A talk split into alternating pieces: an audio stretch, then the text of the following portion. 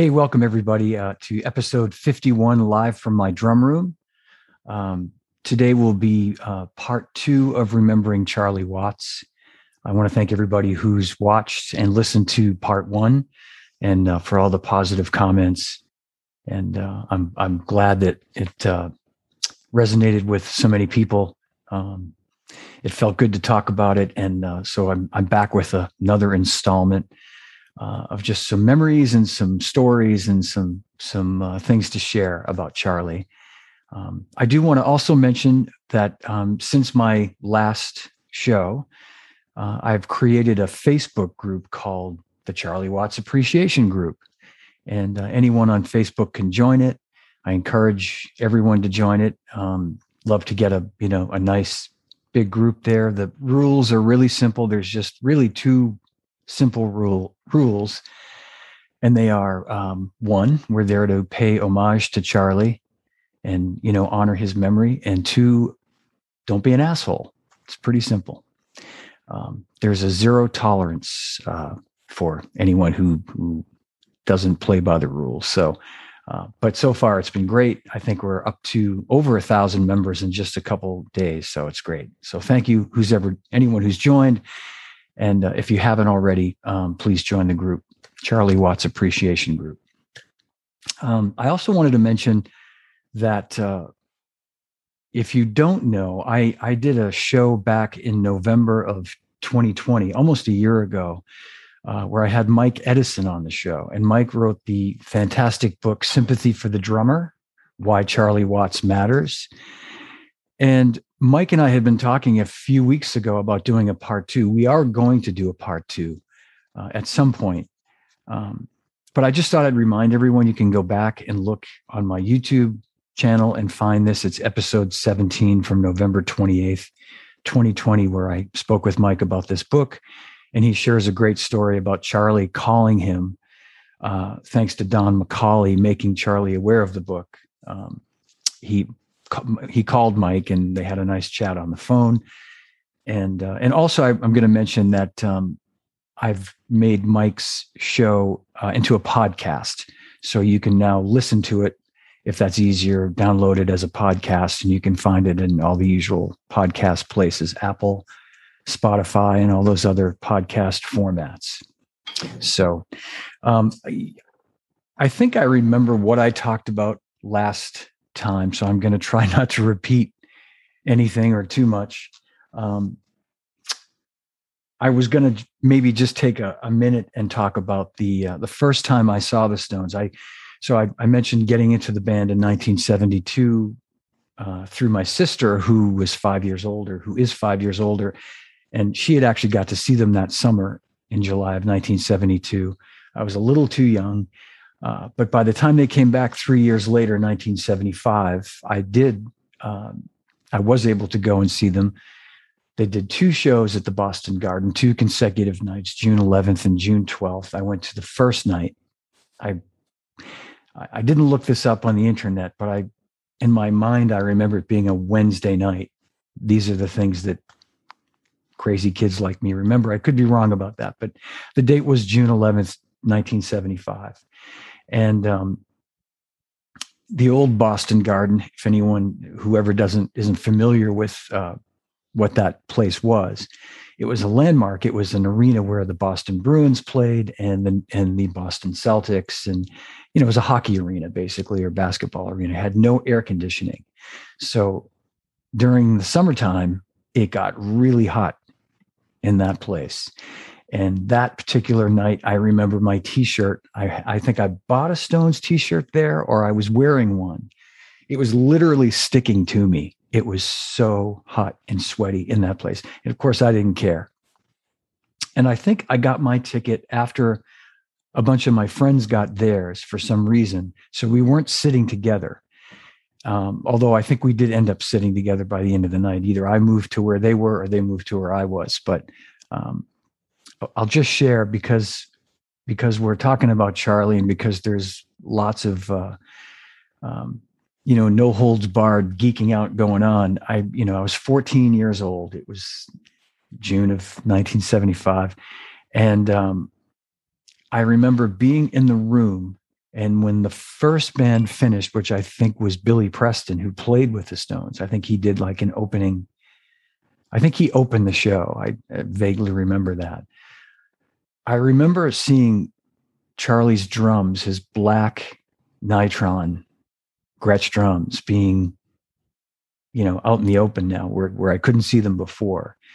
And somebody, it must have been, I'm guessing, Chooch Magee, maybe, uh, or possi- possibly Ian, uh, Ian Stewart. But um, yeah, it was before Chooch. Chooch wasn't there in 75. So it was probably Ian or someone hitting the drums and hearing them through the house, you know, when they just did the line check. And I remember thinking to myself, I can't really, this, this can't be happening.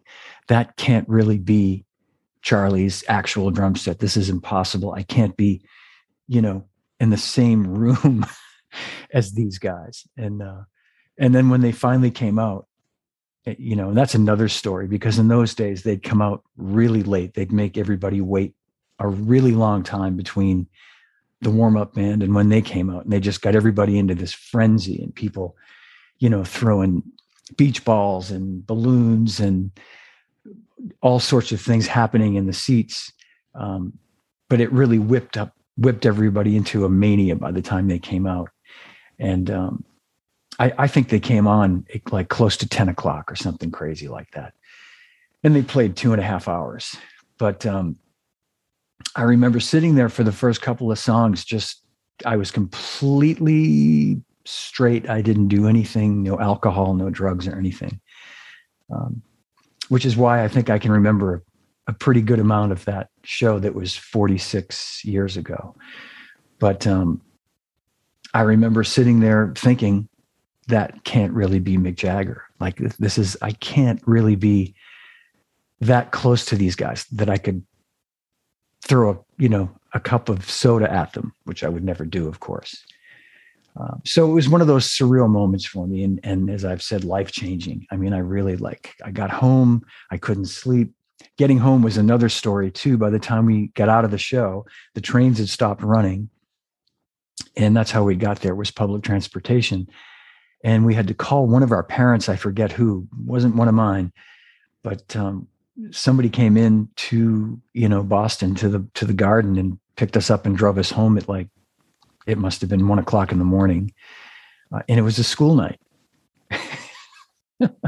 these were the things we did back then um, anyway, so so that's that's a sort of condensed version of of uh, the first time I saw them in 1975. But it really was just so uh, life changing for me, and that I actually saw them and I thought I may never see them again. I mean, this was maybe at that time I thought this is probably a once in a lifetime thing, but I'm so glad I got to see them.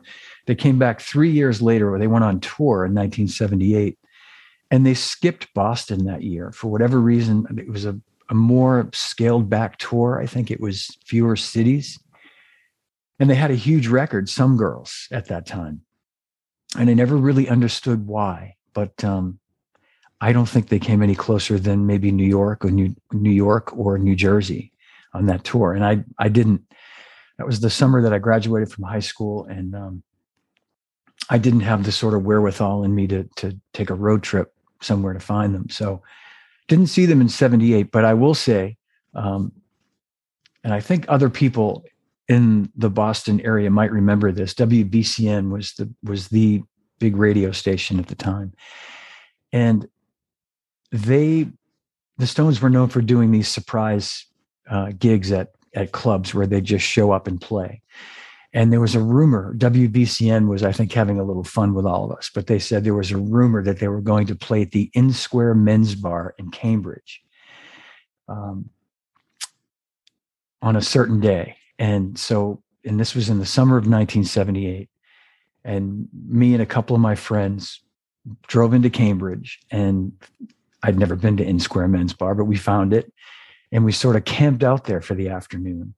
And there might have been a couple of other people but i think the people working there got a kick out of us because they were i think they knew that there was this you know unfounded rumor out there that the stones might do a surprise show. So we were sitting there was a drum set set up that was nothing like charlie's and i remember my friends saying to me is that is that charlie's drum drum set? No it's not. Definitely not his drum set so we stayed there for a while, and I think we ended up just bagging it. And of course, they never played there. But um, I'll fast forward to a, a, story. So I was working at this music store in Boston. Um, started working there in the end of 1979, and uh, in 1981, the Rolling Stones were rehearsing at Longview Farms, a recording studio out in uh, Western Mass, getting ready for their 1981 Tattoo You tour. And it was right about this time, September of 1981. Um, Ian Stewart came into Wurlitzer and bought Charlie uh, some drum heads and some hardware for me. I was working behind the counter. I recognized Stu instantly. I knew that the Stones had been buying some some gear from us at the music store, and um, and he came back to the drum department and he he couldn't believe that I knew who he was. I asked him to sign something. I don't know what I did with it, but um, he he couldn't believe that I knew who he was and that I wanted him to sign something. He's very funny. And I wrote a little note to Charlie, and he told me that he would pass it along to Charlie. And I thought, okay, well, you know, well, sure, okay. Now, this is again, this is 1981. This is 40 years ago. I do have the receipt, and I'll show you that another time. Uh, I kept a, a, copy of the receipt of, of the stuff that I sold to the Stones to Charlie that day, so I, I can document that. And I think the date it's coming up September 10th. I think was the date, 1981. So um, anyway, they went on tour that year. They skipped Boston again, but they did play in Hartford, Connecticut, and uh, I went out there with my friends again. I didn't have a ticket for some reason. Um, I think it was a last minute thing that I was able to go, and I ended up buying a scalper ticket a couple of blocks from the venue. And I remember thinking or hearing at the time that they were going to really crack down on on scalpers. They were going to not let people without tickets within a certain perimeter. And sure enough, when I got there, I think there were cops or security people or something not letting people past a certain point. But I did find someone selling a ticket and it was getting close to showtime. And I, the way I left it with my friends is I'll just meet you back at, at the car at the end of the night if I don't get in. But I was certain I, I, I was certain I would. I, I had I wasn't worried about it. When you're 20 or 21 years old, you don't really think about stuff like that. Anyway, I bought a ticket. I think I paid about 50 bucks uh, I was prepared to pay more than that, and it was actually a really good seat. Um, and it was a great show, and and it was a different kind of show. Again, they were kind of evolving at that point. It was a, they were sort of a different band than the last time I'd seen them in '75, for sure. You know, they they they had changed stylistically, you could say.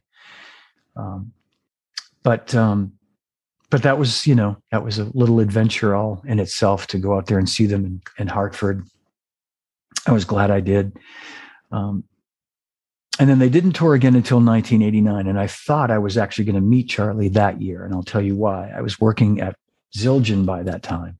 I'd started at Zildjian in that spring of 89 in May. And the Stones came through in October uh, on the Steel Wheels tour, 1989. And the band Living Colour was opening that part of the, that leg of the tour. And Will Calhoun, the drummer, uh, my very good friend today, who I met a few months into working, or actually very soon into working at Zildjian. But by the time the show came around, we were tight as could be, and he was inviting me to the show. Um, I brought my sister, whose birthday was either the day of the show, October 1st, or around that time. But I brought her as my plus one. I thought it was fitting since she was the one that got me into the Stones, you know, all those years before, that she could come with me. So we went, we saw them, uh, got there. Um, I, it must have been after sound check. I was able to go up on stage and sit behind Charlie's drums for the first time and, and get a good look at everything. And I remember being kind of floored by, you know, his old Speed King pedal and um, his cymbals, the crash that he played at that time, the 16 inch crash that you hear on all the songs. I assumed was an old Zildjian A. It had that thin A fast crash sound. Turns out it was a Paiste 602 um, with the inscription Arbiter Custom 602. And Arbiter was a, drum shop, music store in London that that basically Paiste put their name on the cymbal, but that's where Charlie bought it sometime around 1967 or 68, I think around 67, because he later told me that he cracked it in 2007 and he told me he'd had it for 40 years. So I would, I would bet, you know, he bought it around that time. Um, but anyway, it was a, it was an, a chance to sort of see his drums up close. I, I didn't get a picture, unfortunately, but, uh, and I didn't get to meet him that time. Uh, and then they came through again in 1994. And this time, Lenny Kravitz was, um, that was the Voodoo Lounge tour. Lenny Kravitz was opening sh- that leg of the, the tour. And Cindy Blackman, my very good friend, Cindy Blackman Santana, was playing drums with Lenny at that time. And she invited me to the show. And, and she actually told me she had spoken to Charlie about me and said, um, my friend from Zildjian is coming tonight. And Charlie, you know, he'd like to meet you. And Charlie said, yeah, I'd like to meet him. So I got there. I remember, and it was the weather was really awful. And, and, um, again, it was like in the fall, it was outside Foxborough, Gillette Stadium, Foxborough Stadium. And Cindy said, yeah, it's, it's kind of crazy. Um, I don't know where Charlie is. And, and, and when you're, when you're there to see the opening band at a Stones show, you, you can only get so far into the layers of security that they have there. And um, so basically, you know, my pass that I had that Cindy had got me got me to a point, you know, got me into the Lenny Kravitz sort of realm of backstage, but there was no getting beyond a certain point where the Stones were. And I certainly understood that. I didn't I didn't think I'd be able to find my way back to find Charlie. I never even thought of it. I thought maybe there'd be an introduction and so, but it didn't work out, and that was fine. And I'll fast forward to um, early 1997. Um, they're recording in Los Angeles at Ocean Way Studios, and they're recording the Bridges to Babylon record.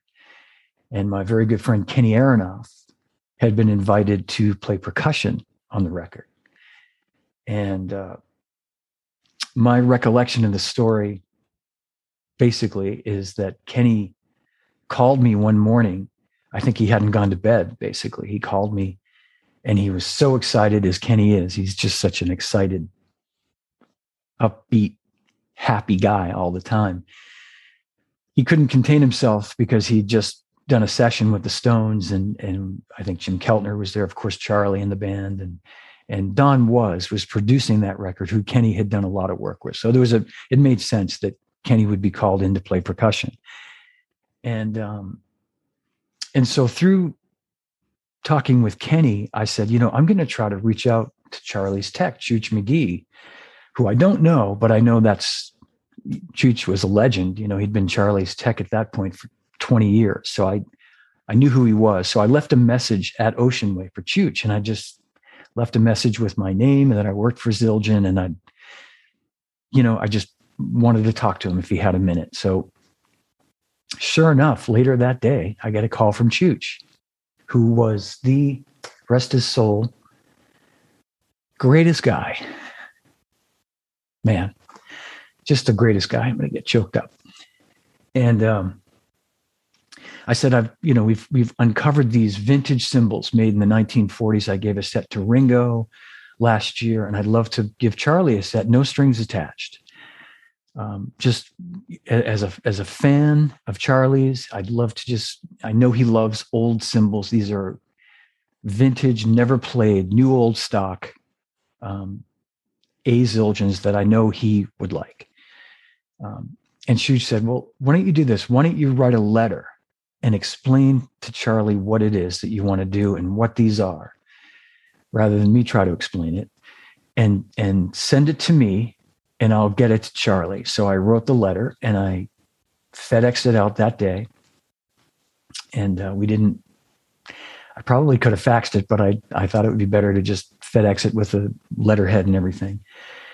And um, I went off on a clinic tour for like two and a half or three weeks with Dennis Chambers. It was actually, a, I, I remember it being a very long, extended trip that I was leaving for in a day or two, but I was so happy to have done that before I left. I'm like, okay, I'm got that done, and that's we'll see what happens. I, a few days into my trip, I called in to get my messages at the office, and there was a message from Charlie Watts himself introducing himself.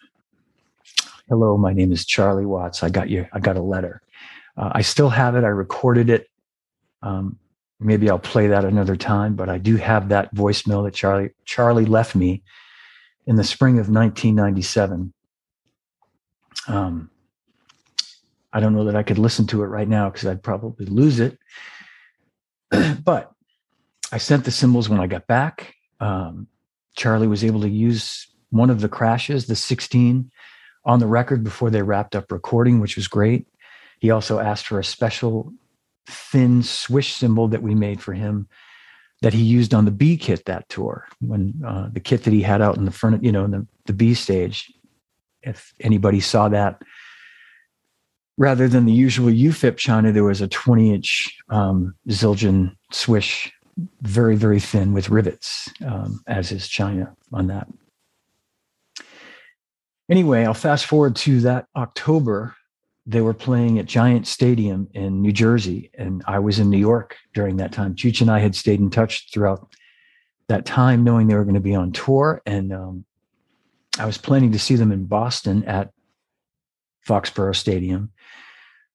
But ahead of that, those Boston shows, they were in New Jersey, and I happened to be in New York for business. So Chooch said, "Why don't you come down and uh, and meet Charlie at Giant Stadium?" So I went down and uh, got there in the afternoon. Chooch brought me in. I was there for the sound check, and uh, afterward, I was kind of off to the side, and I, I you know, I had watched the sound check just kind of from from afar, you know, from a, a safe distance. And uh, Charlie and Chooch are talking about something, and Chooch sort of points to me, and Charlie looks over at me and kind of gives me a like a hello nod, smile. okay, that's him. Okay. Uh, I'm thinking that's Charlie's cue to get the heck out of there. Um, and at that point, Chooch, I think, motioned me to come over. Uh, so I walked over and I met Charlie, and he was unbelievably kind and gracious and thanked me for the cymbals. And, you know, we chatted, had a very pleasant conversation. And, um, you know, just he was happy to meet me. And, you know, I, I just was, I didn't, I didn't say much. um, and he, uh, you know, I, again, he was just very gracious, and we we spoke for a little bit. I hung around with Chooch.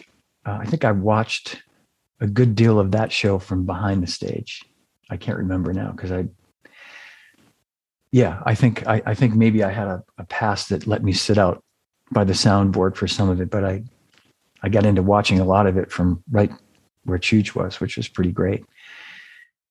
Uh, but I did see Charlie one more time bef- before the band went on, and he came over and said hello again, and we chatted. And he said, "Are you coming to the Boston show?" And I said, "I'm both shows." I said, "There's two shows. I'll be at both." And he said, "Oh, great. Then I'll see you there." And I and I said, "Charlie, by the way, um, there's a band playing at the Regatta Bar at a jazz club in Boston the night before your first show on the Sunday night." Uh, it's it's a Joshua Redman trio, and the drummer's name is Brian Blade. And Joshua Redman is a tenor player, and you know I think you'd really love the band. And it's right in Cambridge, Mass, uh, Harvard Square. If you'd like to go, and he said, "Oh, um, I I might be interested. You know, let me let me get back to you. Chooch has your number, right?" And I said, "Yes, Chooch has my number." So that was that, and uh, so that was before the show, and then um, I went, I think that was like a Thursday night. I went home the next day. Over the weekend on Saturday, Chooch called me and said, Charlie and I would like to come to the show at the, at the Regatta Bar. So I called the manager of the, of the club because it was sold out. And I trusted that he would not put the word out, but I said, um, Charlie Watts and his tech want to come to the show. Can we arrange some more seats? And he said, I'll take care of it. So um, we went. I, I met them there, and, and uh, I met Charlie and Chooch in the lobby and at the uh, Charles Hotel where the Regatta Bar is. And I told Brian ahead of time, Brian Blade, that Charlie was coming, and he was excited to meet him. And um, the manager of the hotel brought us in through like a back entrance through like a little hallway and brought us right to a table right in front of Brian, right in front of the drums. And uh, and it was great because not a lot of people really recognized Charlie, at least not right away. They did eventually, but it was jam packed. And uh, you know, he he kept a low profile. He was was not a you know a very um, certainly wasn't a flashy guy. You know, um, but I remember we were sitting there and he said to me, what year he, Brian was playing an old Gretsch drum set, round badge. Um, I'm trying to remember what color. They might have been champagne sparkle. I can't remember what the color was, but it was an old Gretsch set, which of course Charlie played. And he said, "How old are those? What year do you think those drums are?" And I said, "I don't know." I said, "They're. I'm guessing 19, some 60s maybe." I told him I had a, a, an early 60s kid as well. And he said, he said, mine's a 57. I'll bet mine's older. And, uh, and I said, probably, or something like that. So anyway, it was an amazing show. It was great. Afterward, we went back and said hello to Brian and, and the entire band. And, um, and, uh, one of the first things I think Charlie said to Brian is, what year is your, what year is your kit? What year are those drums? And Brian said, oh, it's a 63 or something or 64. And Charlie, Charlie looked at me and said, I told you mine were older.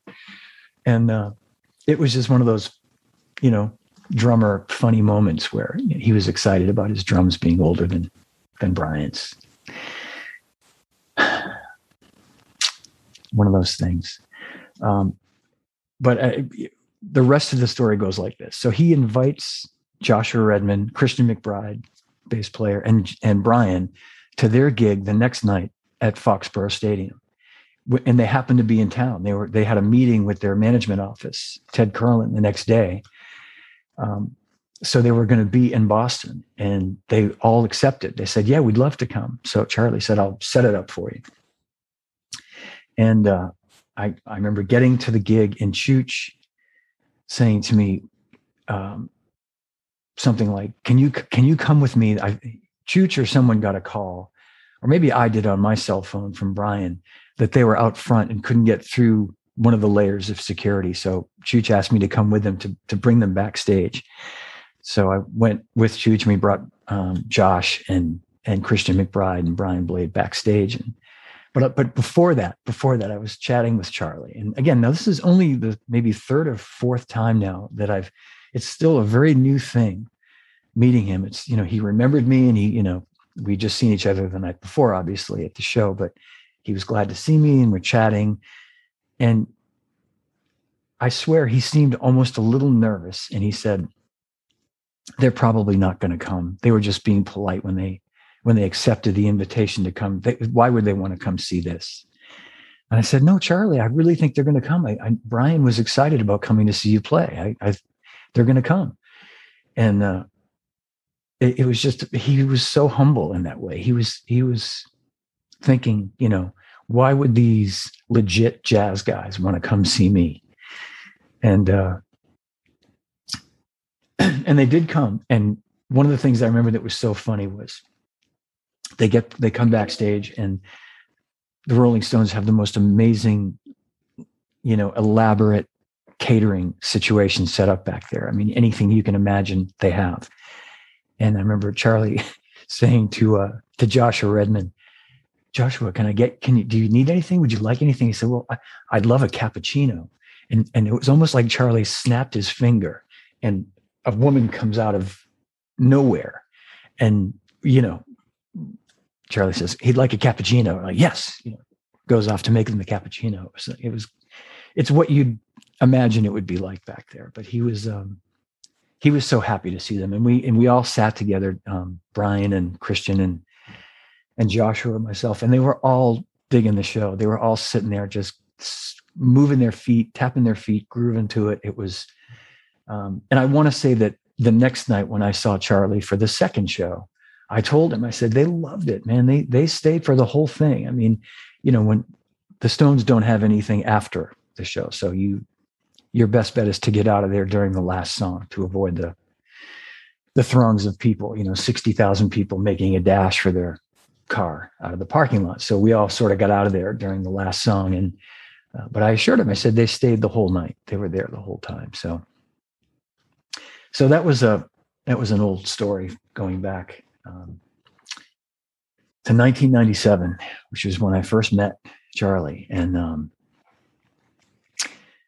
yeah, so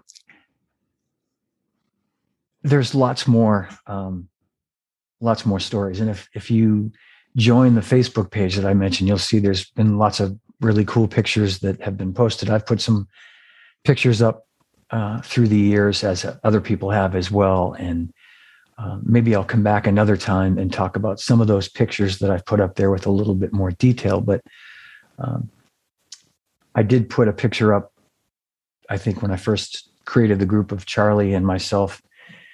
It was taken at SIR in New York City in uh, early 1998, January 1998. So it was the continuation of that Bridges to Babylon tour.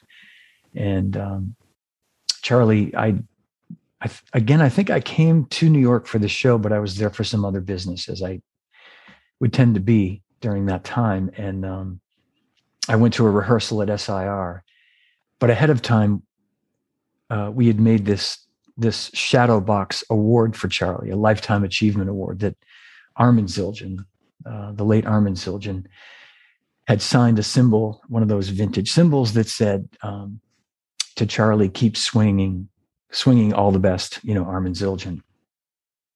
And we made a little inscription on a plaque that said, um, you know, for your lifetime of of um, appreciation of you know your lifetime of music and contribution to the arts and you know some sort of inscription. So I'd arranged to present that to Charlie, and we took a picture.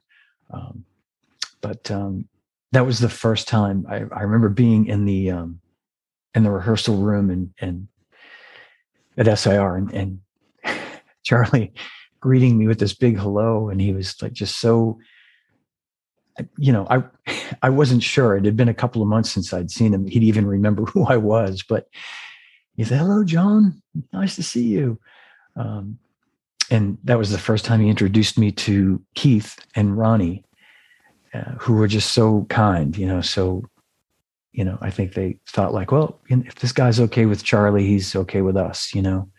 Uh, kind in the sense that they shook my hand and said, "Hi, nice to meet you," you know, hello, with a smile on their face. But um, and I and they ended up having a show. I think the next night or the night after that I saw at, uh, at Madison Square Garden, and and that was really cool because you know seeing the Rolling Stones anywhere, but Madison Square Garden that's pretty special. They've had some pretty memorable um, shows in their history there. So it was cool to see them there in 1998. Um, and that was the beginning of, of, you know, many, many more. I mean, basically every time they came through town from that time on, um, I would go see them. And, uh, and there was never ever a time, even as recently as two years ago, in July of 2019, that it was ever taken for granted that it was ever um, anything that was remotely um, you know sort of going through the motions of it if that makes sense i mean it was always a special thing not just to meet or to spend time with charlie. That of course was so special.